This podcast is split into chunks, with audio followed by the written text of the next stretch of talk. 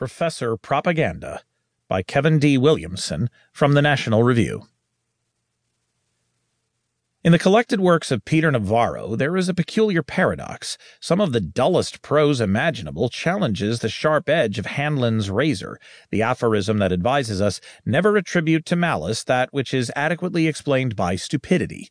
Professor Navarro of the University of California at Irvine has hanging on the wall of an office or a den somewhere a doctorate in economics.